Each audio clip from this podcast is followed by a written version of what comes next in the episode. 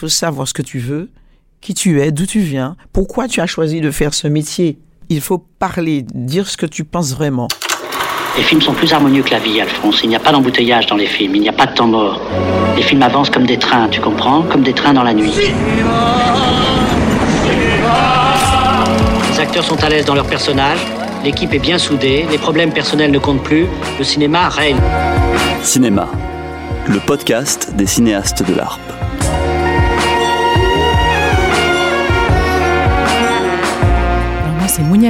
Je suis réalisatrice et scénariste. J'ai réalisé deux films, Papicha et Ouria, qui sort prochainement le 15 mars, euh, distribué par le Pacte. Eusanne Palsy, euh, réalisatrice, scénariste, productrice. J'ai réalisé entre autres Foucas Nègre, Siméon, Une saison blanche et sèche et des documentaires, euh, notamment sur Aimé Césaire et Parcours de dissident. Je m'appelle Laurence Lascari, je suis productrice. J'ai créé en 2008 une société qui s'appelle De l'autre côté du périph, avec laquelle j'ai produit euh, pas mal de courts-métrages, de documentaires et aussi des longs-métrages. Euh, il y a eu par exemple L'Ascension euh, qui est sorti en 2017 avec Ahmed Silla. Et puis bientôt, le 22 février, il y a un film qui sortira qui s'appelle À la belle étoile, le premier film de Sébastien Tullard avec Just Triad dans le rôle principal. Oui, moi je connais euh, Eusanne. Euh, je la connaissais avant de, l'avoir rencontrée, puisque j'ai eu la chance de voir ses films étant jeune, enfin de voir La rue Cazenègre euh, en particulier, qui m'a beaucoup marqué. Puis on s'est croisés, j'ai invité Eusanne à être marraine d'un festival que j'organisais qui s'appelle Dans mon hall, euh, C'était autour d'un projet associatif euh, qui permet à des, à des réalisateurs, des réalisatrices d'aller dans des euh, quartiers populaires pour faire des films avec les habitants. On a tourné dans, dans pas mal de villes en France et produit 30 courts-métrages. Et ensuite, Eusanne donc, a été marraine, a présidé le, le jury. on a pu organiser comme ça une cérémonie euh, à l'hôtel de ville de Paris et qui n'avait rien à envier euh, ni euh, au festival de Cannes, au César ou encore à un match de foot du PSG. Enfin, il y avait une ambiance incroyable. C'est par cette invitation qu'on s'est qu'on s'est réellement connu avec Ozan. C'est une belle rencontre. Bien évidemment, je connais la filmographie d'Ozan, mais c'est une première rencontre physique, on va dire, et, et une belle rencontre. En tout cas, moi, je tiens à la féliciter aussi et euh, l'honneur euh, qu'elle a obtenu et qu'elle a eu euh, récemment aux États-Unis. je trouve que c'est une magnifique récompense pour une femme, pour une réalisatrice, pour une grande réalisatrice, pour la diversité aussi. Moi, je crois que c'est très important de le souligner. pour Laurence, en fait, on s'est rencontrés dans un lieu plutôt insolite qui s'appelle le Fouquet. Et, en toute simplicité. Voilà, en toute simplicité, mais c'était dans le cadre de, de rencontres que font Girls Support Girls on retrouve pas mal de femmes réalisatrices, productrices, comédiennes et c'est très convivial et ça, crée vraiment une, une, rencontre assez stimulante, des conversations assez brillantes et, euh, des projets aussi. c'est une superbe initiative qui a été lancée par euh, la productrice Vanessa Gian et euh, l'attachée de presse Caroline Ebovici elle rassemble euh, régulièrement euh, à travers des dîners des femmes. Et donc c'est vraiment autour de la sororité, de, de plein de métiers différents, euh, des productrices, des réalisatrices, comédiennes, des, des responsables d'acquisition de chaînes ou autres. Enfin c'est hyper varié, des banquières aussi. Et en fait l'idée c'est de, c'est de se retrouver, c'est de faire famille entre guillemets et aussi pourquoi pas de lancer des projets. Déjà à l'époque il n'y avait pas beaucoup de femmes cinéastes. Et j'arrivais, donc j'étais jeune, euh, j'étais noire, ben voilà, il faut le dire, c'est vrai. J'amenais un film euh, d'époque, parce que pendant plusieurs années, quand vous parlez de film d'époque, personne ne voulait toucher à un film d'époque. Oh non, non, non, en plus un film d'époque, etc. Et puis dans ce film, il n'y avait pas de star blanche. Il y avait beaucoup de noirs. Donc, euh, avec un titre Rue Casse-Nègre, qu'on prononçait toujours très mal. Euh, Rue Casse-Nègre. Je dis non, non, non, ce n'est pas Rue Casse-Nègre, c'est Rue Casse-Nègre. Bon, voilà. Donc c'était assez compliqué. Euh, Pourtant, le film a obtenu une avance sur recette très importante. Malgré ça, euh, le bébé n'était pas du tout attrayant. Personne ne voulait euh, justement se lancer avec un, un, tel film. Et ça a été le parcours du combattant. Et quand vous avez, à l'époque, euh, quand vous aviez euh, une avance sur recette, vous aviez 18 mois pour trouver un producteur. Et si au bout de 18 mois, vous ne trouviez pas un producteur, ben, ben vous perdiez l'avance. Voilà.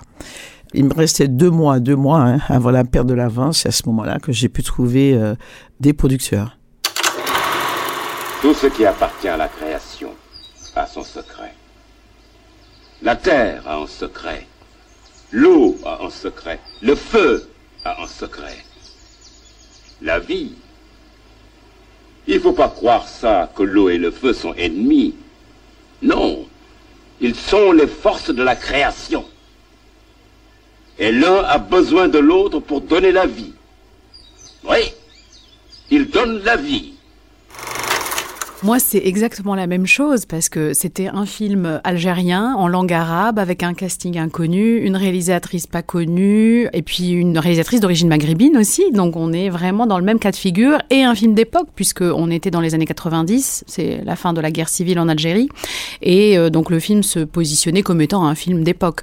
Donc, j'ai vécu vraiment le même parcours du combattant, aucun producteur, euh, aucun financement et puis euh, ce qui s'est passé, c'est que en fait les dialogues même du scénario étaient complexes, car les dialogues étaient en français et en arabe. Donc l'Algérie ne pouvait pas forcément financer ce film puisque le film était en français, et puis la France ne pouvait pas financer ce film puisqu'il était en langue arabe. Et donc, et moi, je tenais absolument à ce que la langue finalement originale et la langue originelle du film soit l'algérois, qui est la langue vraiment euh, utilisée dans ces pays-là. Et donc tous les problèmes de production ont fait que finalement on a eu un tout petit apport de l'Algérie qui était de 300 000 euros, hein, et on a décidé de partir à l'aventure en embarquant toute l'équipe euh, pour tourner ce film. Et au fur et à mesure, on a réussi en fait à, acquérir euh, des financiers, des partenaires qui sont venus euh, finalement soutenir ce projet. Mais euh, c'était il y a quatre ans, donc euh, le parcours est identique. C'est toujours aussi compliqué de faire, euh, en tout cas, un premier film atypique d'époque, réalisé par une femme, avec un casting pas connu, avec des thématiques plutôt engagées.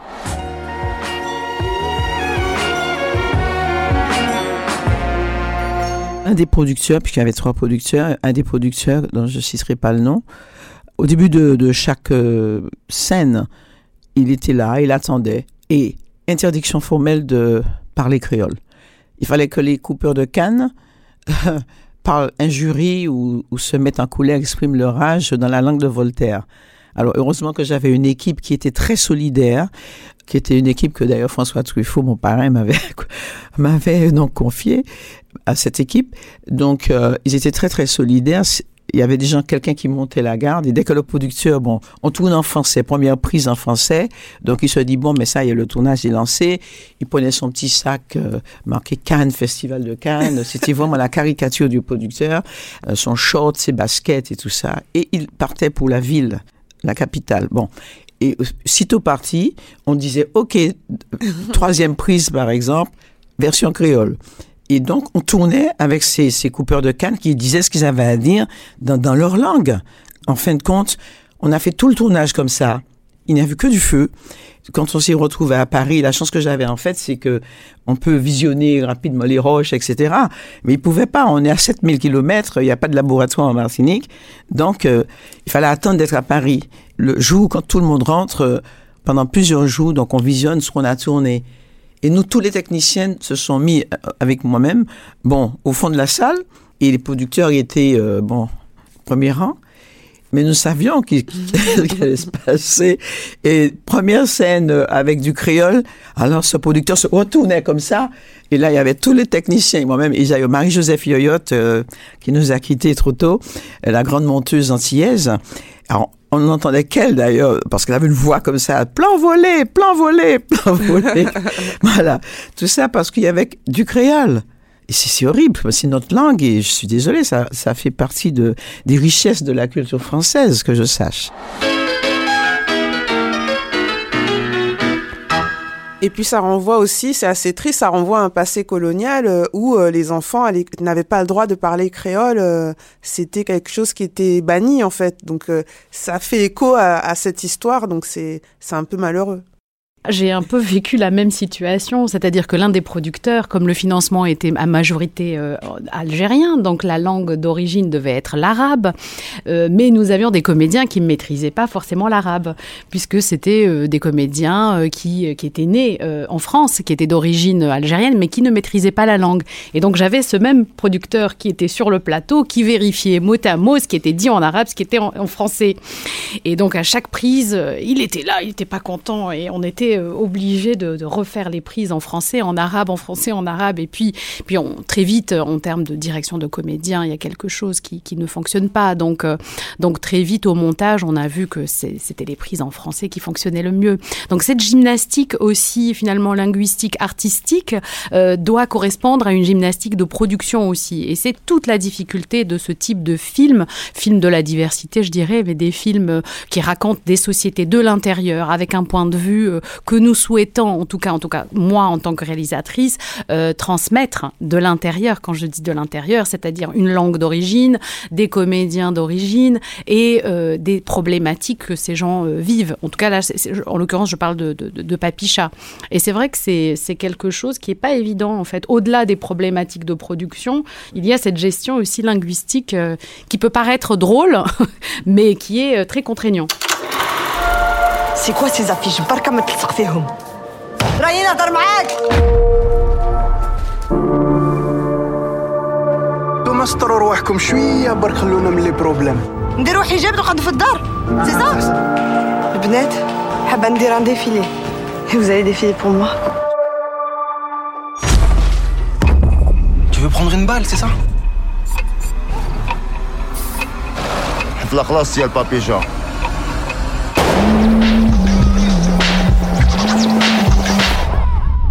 la discussion qu'on vient d'avoir, ça fait écho à une réalité que je vis en ce moment, puisque euh, on, va tourner euh, un, film en Guadeloupe euh, qui s'appelle Zion. Donc c'est un premier film d'un réalisateur qui s'appelle Nelson Foy. Se pose la question du créole et du français parce que ben, on fait appel à plein de financements et, et certains partenaires nous disent ouais bon ce serait bien qu'il n'y ait pas trop de créole quand même notamment sur les écrans parce que les gens n'aiment pas lire les sous-titres mais il se pose aussi une réalité artistique puisque des comédiens vont être juste en créole et puis quand on va le passer en français, ça va pas sonner pareil. Il y a tous ces enjeux-là et, va, et un équilibre euh, à trouver aussi. Euh, et c'est des réflexions qu'on a en ce moment. Et puis après, quand je vous entendais parler des péripéties euh, pour monter un film, enfin, je me dis qu'on fait un métier de dingue ça fait partie de la beauté finalement. Je pense que si on n'avait pas toutes ces anecdotes, peut-être que euh, ça serait différent. Enfin, je dis ça, j'aimerais bien aussi que ce soit facile et pouvoir sur euh, trois lignes de synopsis euh, financer mes films, ça serait top. mais oui, ça fait écho parce que moi l'ascension c'était pareil. Enfin, ça a été un, un périple, ça a été une aventure complètement dingue d'une jeune productrice dont c'est le premier film qui doit se tourner au Népal, puisque c'est l'histoire d'une ascension de l'Everest. un premier film du réalisateur euh, Ludovic Bernard qui aujourd'hui fait plein de trucs, il fait euh, 10 jours sans maman, euh, Lupin, euh, etc. Donc il a vraiment une carrière folle, mais il y a 5-6 ans, il n'avait aucune image à présenter de son travail parce que c'était un, un, excellent premier assistant mise en scène, mais et, et, donc voilà, c'était ça l'équipe. Le scénariste, pareil, premier film, enfin l'équipe de scénaristes, c'était leur premier film. Ahmed Silla à l'époque n'était pas connu. Quand j'allais en rendez-vous, on me disait il y a pas de cast. Et donc pour moi, voilà, se dire qu'on part sur un premier film avec un budget euh, de plus de 5 millions d'euros, c'était quelque chose. J'avais réfléchi vraiment à me dire est-ce que c'est possible ou pas, et si j'avais euh, regardé, fait des recherches et, constaté que en fait, euh, a priori, c'était pas possible, et je ne l'aurais pas fait. Donc je suis partie avec beaucoup de, de naïveté dans cette aventure qui a été longue, parfois difficile très belle et à l'arrivée on a pu faire ce film le sortir il a eu le succès qu'on connaît et, et ça correspond, enfin moi, l'état d'esprit dans lequel j'étais pendant toutes ces années de développement, parce que le, le, développement a duré euh, plus de cinq ans, donc c'est quand même euh, assez long. En fait, ce que je me disais, c'est que euh, ce film correspondait à 100% à ce que j'avais envie de faire avec ma, ma société de production. C'était une histoire ancrée en banlieue parisienne, en l'occurrence à La Courneuve, hyper inspirante euh, qui euh, avait un message euh, très positif de dépassement de soi, de se dire que qu'il n'y a pas de fatalité et qu'on peut aussi décoller les étiquettes, sortir de son environnement et puis aller aller au bout de ses rêves. Donc tous ces messages-là me plaisaient beaucoup et l'idée qu'on allait euh, mettre dans un film de 93 euh, sur le toit du monde, parce que c'est ce qu'a fait vraiment euh, Nadir Dandoun, dont le film est inspiré. Euh, tout ça, ça me plaisait et je me disais voilà, si je dois produire un seul film, ce sera celui-là. Et j'y suis allée avec euh, avec cette énergie. Bienvenue en Seine-Saint-Denis, au pays du béton et du chômage. En exclusivité, le premier habitant du 9-3 à gravir l'Himalaya. Je vais marcher pendant un mois là. C'est la seule idée que t'as eue dans l'année, c'est que je vais dire je vais marcher. Maman, je vais pas partir avec des bonbons. euh. Eh, depuis quand tu discutes avec ta mère, toi? J'aimerais te poser la question que tout le monde se pose. Pourquoi tu fais ça? Nadia, Salut, je veux un mec qui assure. je ferais n'importe quoi pour toi. Je montrerais même l'Everest s'il Bah fallait. oui, tu montrais l'Everest. Deal. Deal de merde. Le rapport que j'ai avec les États-Unis, c'est essentiellement euh, pendant la course aux Oscars, puisque le film a représenté l'Algérie aux Oscars, et donc euh, on a fait toute la campagne là-bas avec euh, une, une vingtaine de projections dans des lieux absolument incroyables. Il y a toute une organisation qui est assez particulière, euh, où on doit rencontrer les, les- les- le comité, donc euh, il y a un rapport qui est très particulier, mais qui est très intéressant et stimulant. Alors c'est des gens qui sont souvent euh, à la recherche d'informations, qui sont très curieux, qui, veulent savoir beaucoup de choses sur l'Algérie. Ils sont assez éloignés finalement de, cette guerre civile qu'a vécue l'Algérie euh, dans les années euh, dans 90 et qui a fait plus de 150 000 morts. Et, euh, et donc pour eux, c'était un, terrain un peu obscur. Ils avaient beaucoup de questionnements. Ils voulaient savoir si, si la situation des femmes était identique. Donc il y a cet éloignement qui est un peu particulier, mais l'avantage c'est la curiosité. C'est-à-dire vraiment, il y, a, il y a quelque chose de très stimulant et pour eux, euh, euh, en tout cas, on m'a proposé énormément de projets. euh, je crois que le côté aussi d'être à Paris, c'est quelque chose qui est assez séduisant pour eux. Donc, je crois qu'ils sont vraiment à la recherche de, de talents, de réalisateurs, de productrices qui veuillent bien faire des films aux États-Unis avec un point de vue européen, c'est-à-dire avec un budget qui est limité aussi, mais aussi avec un point de vue assez singulier. Donc, été une belle expérience, oui. La Warner m'a proposé de venir, de, de venir aux États-Unis parce qu'il souhaitait travailler avec moi. Mais moi, je vous dis sincèrement, Hollywood m'avait jamais intéressé. Moi, je, je me souvenais trop bien de, de l'expérience de Diane Curis, qui avait fait Diabolomante, quand elle était partie euh, aux États-Unis parce qu'on l'a appelée. Mais c'est normal, Hollywood, c'est comme ça. hein. Je veux dire que bon, dès que vous faites un film qui marche, venez, venez, venez, on a besoin de vous, venez, on va travailler ensemble, etc. Mais je vous assure qu'il faut avoir des nerfs très solides et savoir vraiment qui on est, pourquoi on fait ce métier, pour dire oui ou non à Hollywood, parce que c'est vrai que c'est le miroir aux alouettes, quoi. Et donc, euh, moi, je ne voulais pas y aller. Donc, euh, je répondais très poliment que non, je, que je suis occupé, que je pouvais pas leur dire que vous, me faites peur. Life is too short, comme on dit. Je n'ai pas envie d'aller d'être misérable. Non, non. Et puis, c'est en fait, euh, quand Robert Redford m'a sélectionné pour venir à, Sundance, en discutant avec lui, euh, bon, parce qu'on se parlait souvent sur l'herbe comme ça, il me posait plein de questions. Qu'est-ce que tu vas faire après? Qu'est-ce que tu veux faire? Et je lui ai montré les cinq lettres que j'avais reçues de, de la Warner, me demandant, insistant que je vienne. Euh, il y avait cette productrice, Lucy Fisher, qui, qui avait une passion pour Next. Elle avait, fait une projection pour tout, tout, tout le studio et tout le monde était en larmes, ils étaient emballés. Oui, oui, il faut absolument qu'elle vienne. Bon. Et Redford m'a dit, bon, mais il faut y aller. Je dis, non, non, non, non, non, non, je rentre à Paris, je vais continuer ma, carrière à Paris, quoi. Et c'est là qu'il m'a dit, ah non, il, il faut pas faire ça. Je veux dire, euh, on t'invite, euh, il faut y aller, tu vois ce que ce qu'on te propose, si ça te plaît, tu restes, si ça ne te plaît pas, tu t'en vas.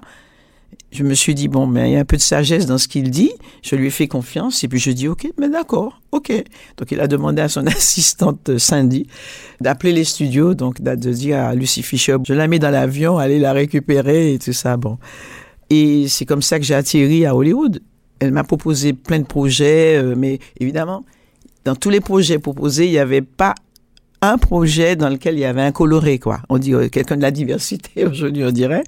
Et moi, j'étais très poli. Je je, je, pouvais pas lui dire, mais attendez, vous avez pleuré sur mon film Rue Casner et tout ça. Vous, vous voulez que je travaille avec vous et vous, vous ne me donnez rien. Je ne me reconnais pas dans, dans ce que vous me donnez, quoi.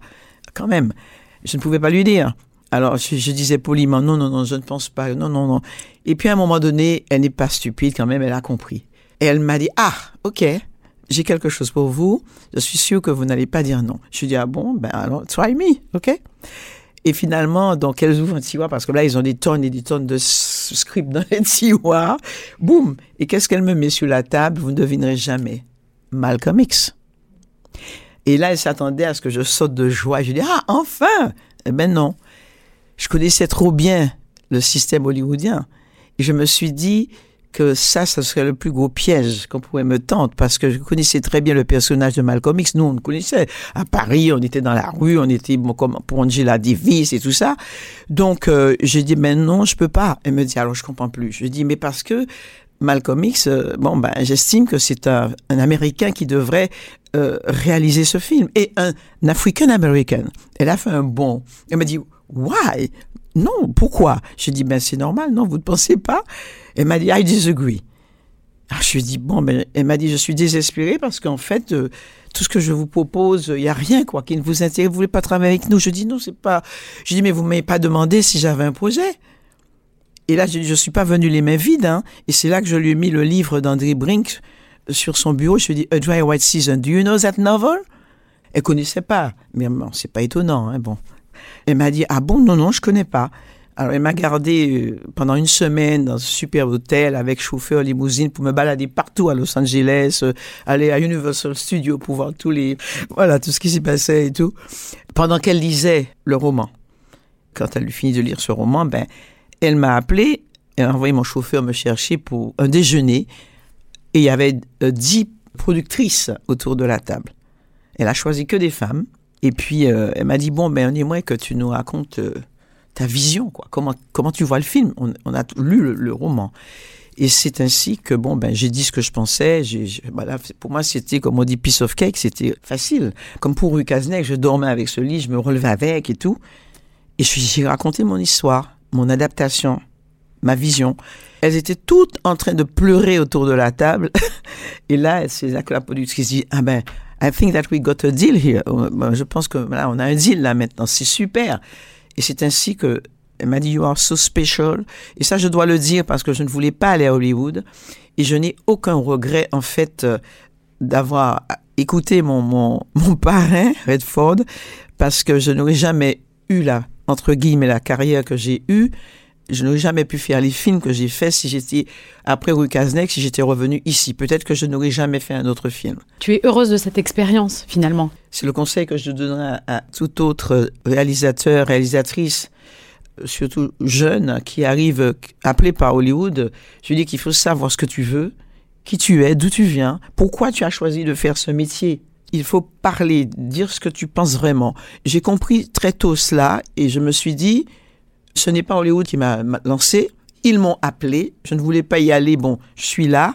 Je veux faire les films que je veux vraiment faire. Si je n'arrive pas à faire les films que je veux faire, je m'en vais. Je peux exercer mon métier ailleurs, au Canada ou ailleurs, ou en France ou ailleurs. J'ai réussi, je le dis très modestement, à amener certains exécutifs de producteurs de studios de, ou productrices à changer un peu leur vision des choses. Parce que quand il y avait un scénario je dis mais pourquoi ce personnage euh, il pourrait être euh, African American, il pourrait être Asian, il pourrait être Native American, il pourrait je dis parce qu'on on ne dit pas qu'il faut absolument qu'il soit blanc. Alors je dis mais alors moi je l'explique, je dis mais vous vous rendez compte de ce que vous perdez en n'utilisant pas toute cette manne qu'il y a autour quoi. Moi, je, si j'ai j'ai duré aussi longtemps, je dirais, euh, jusqu'à ce que je m'en aille en fait, pour mieux revenir maintenant, après quelques années, euh, c'est parce que j'ai respecté ce que j'étais, j'ai défendu mon point de vue. Mais il y a une manière de le faire. Ça veut dire qu'il faut dialoguer. Il faut dialoguer avec eux, il faut s'imposer, mais je dirais avec respect et avec humour. This is a peaceful demonstration. We know the police will come, but be calm, be cool. Remember, this is a protest march. We are not here to fight the police. Let's go J'étais face à cette petite, euh, pas impasse, mais j'étais face à un questionnement, un deuxième film. On m'a dit oulala, attention, c'est toujours très dangereux, c'est compliqué, c'est, tu vas voir, ça va être un enfer. Et, euh, et bien évidemment, après Cannes, euh, les agents américains bah, vous envoient énormément de scénarios. Donc, alors au début, bon, j'en ai lu quelques-uns. Très vite, les thématiques ne correspondaient pas, mais moi, très vite, l'agent a compris. Donc, euh, on m'a proposé même à Marvel des choses complètement euh, étonnantes, on va dire, mais qui ne m'intéressaient pas profondément. moi aussi, je suis pas très intéressée par Hollywood. Ce qui m'importe, c'est vraiment de raconter mes histoires. Et pour l'instant, c'est vrai que j'arrive à les raconter parce que c'est des histoires très personnelles, c'est des histoires d'émancipation, c'est des histoires de femmes. Et c'est vrai que cette question, à un moment donné, je me suis dit non, non, moi, j'ai besoin de faire ce deuxième film. Et mon deuxième film, Ouria, je pense que sans, sans Papicha, j'en aurais pas pu faire Ouria. Et Ouria est presque comme un diptyque. C'était presque une nécessité aussi de continuer à explorer le, patrimoine algérien, le statut des femmes actuelles, les difficultés qu'elles vivent, le contexte actuel aussi avec euh, post-Covid aussi, euh, post-révolution. Et, euh, et c'est vrai que c'était presque une nécessité. Les propositions sont toujours présentes, américaines, mais qui sont un peu moins régulières parce que c'est ça aussi. On vous envoie, on vous appelle, on vous invite. Et puis très vite, bon, moi aussi, gentiment, j'essaye de façon bienveillante d'expliquer aux agents que c'est pas tout à fait l'objectif. Mais là, j'ai un petit terrain d'entente aussi, un projet certainement américain, mais que je peux tourner à Paris. moi, je suis très proche aussi. J'adore Paris. C'est mon rêve aussi de tourner à Paris. Donc, j'ai essayé de trouver euh, euh, finalement une solution avec euh, voilà un financement plutôt franco-américain, mais d'un film qui se tournerait à Paris en français.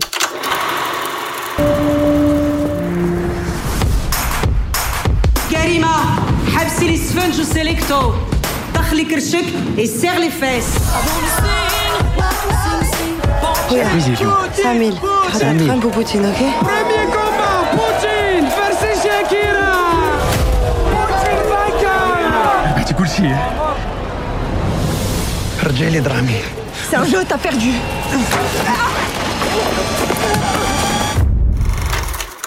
En France, c'est un peu, on est dans les mêmes proportions. Il y a environ 20-22% de femmes euh, productrices.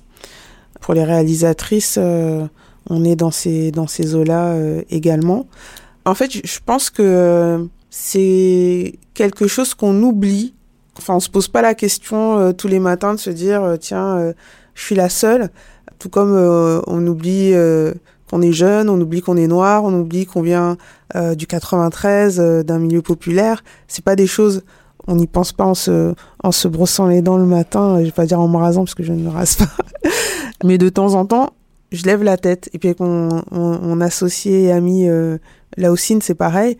De temps en temps, quand on se retrouve dans des événements, euh, euh, dans des dîners, euh, etc., euh, des événements pro, il y a des fois un, moment où on, on, lève la tête comme ça et puis on regarde autour de nous et on dit, mais en fait, euh, bah tiens, il n'y a pas de gens bronzés, il n'y a pas de gens qui nous ressemblent.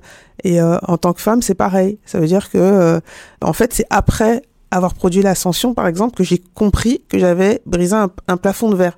Et ça, c'est une copine, bah, c'est Vanessa euh, Gian, justement, euh, cofondatrice de Girls Support Girls, qui m'a fait remarquer. Elle me dit, mais Laurence, il n'y a pas de, il a pas beaucoup de femmes qui produisent des films à un budget euh, supérieur à 5 millions d'euros. Et en fait, c'est là que j'ai réalisé que c'était pas aussi évident que ça. Et puis ensuite, euh, bon, bah, j'ai co-présidé le collectif 50-50 pendant des années. Et on a fait une étude euh, avec euh, des chercheurs de l'université Paris 8.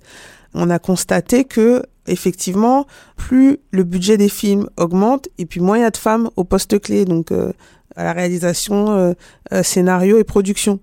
Et ça, c'est mécanique. Ça invite à se poser la question, effectivement, pourquoi est-ce que les films réalisés par les hommes sont mieux financés?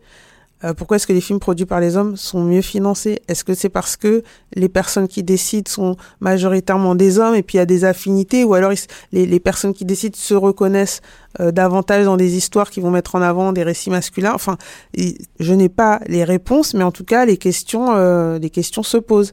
Est-ce que c'est parce qu'on a des représentations, on a des croyances qui font que peut-être un, un, film dont le, le, le, personnage principal est une femme, ben on se dit que ça va moins fédérer?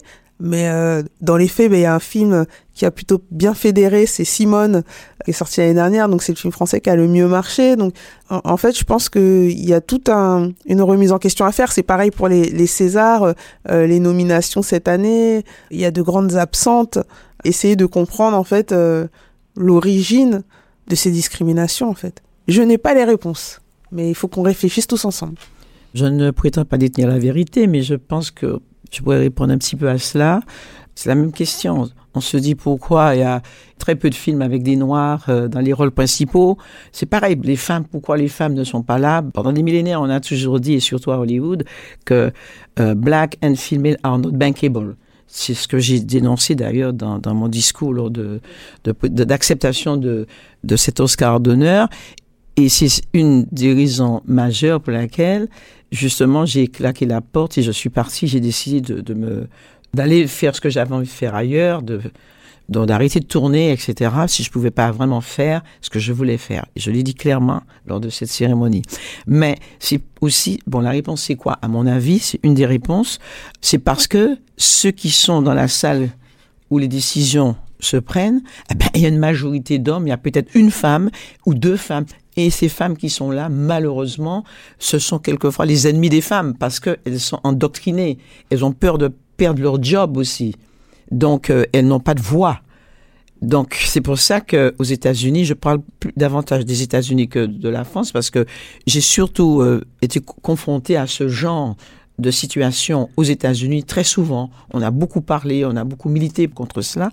Il faut que les femmes et les minorités, qu'elles soient présentes, qu'elles fassent partie de, de ce qu'elles soient euh, in the room, comme ils disent.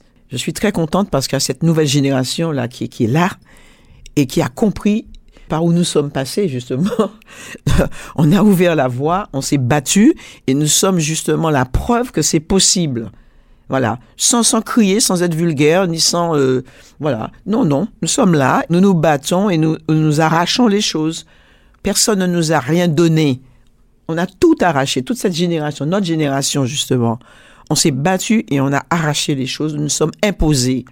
Et c'est parce qu'on a cette, cette résilience et cette force aussi, cette foi, que nous arrivons à faire nos films. Oui, la situation, elle est compliquée pour les réalisatrices aussi, hein, pour les productrices, mais ce qu'il faut, c'est vraiment encourager le travail des productrices et des réalisatrices. En fait, ce qu'il faudrait, c'est aussi, euh, je pense, démocratiser un peu le, métier de réalisatrice. Alors, je dis ça pourquoi? Parce que moi, je, je fais pas mal d'avant-premières en ce moment. J'ai énormément de jeunes femmes, euh, jeunes filles qui sont dans la salle, qui, pour eux, euh, faire un film est une entreprise colossale, impossible.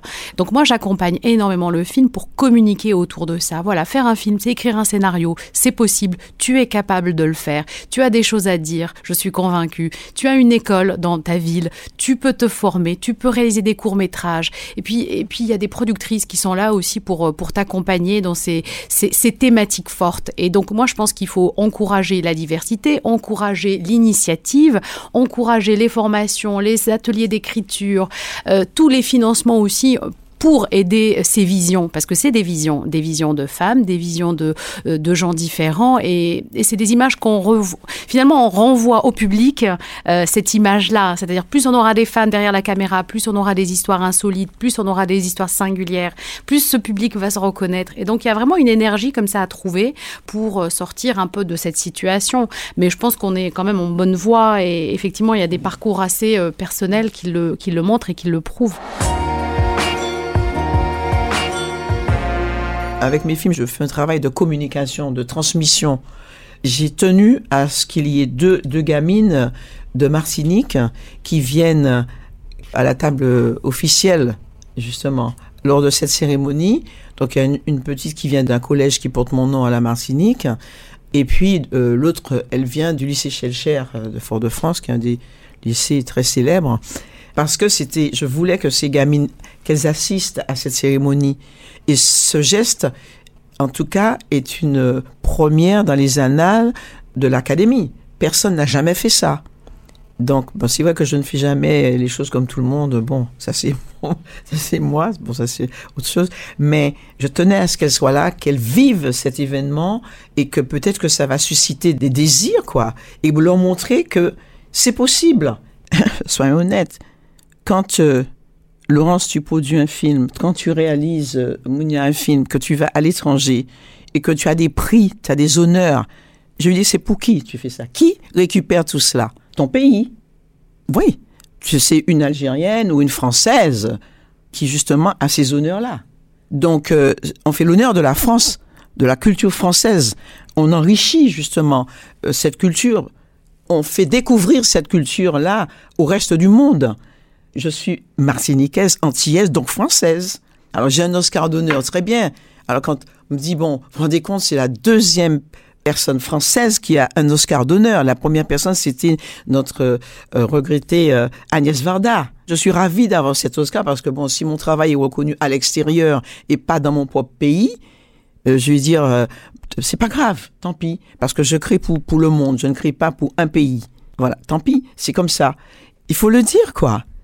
La diversité est importante pour la France, parce que grâce à cette diversité-là, eh bien, la culture française se transporte.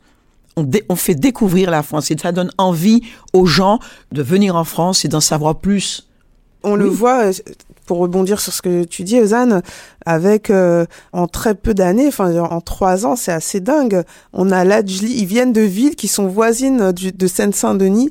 Euh, Lajli avec Les Misérables, euh, Caméra d'or euh, en compétition aux Oscars, et puis ensuite euh, Alice Diop, trois ans après.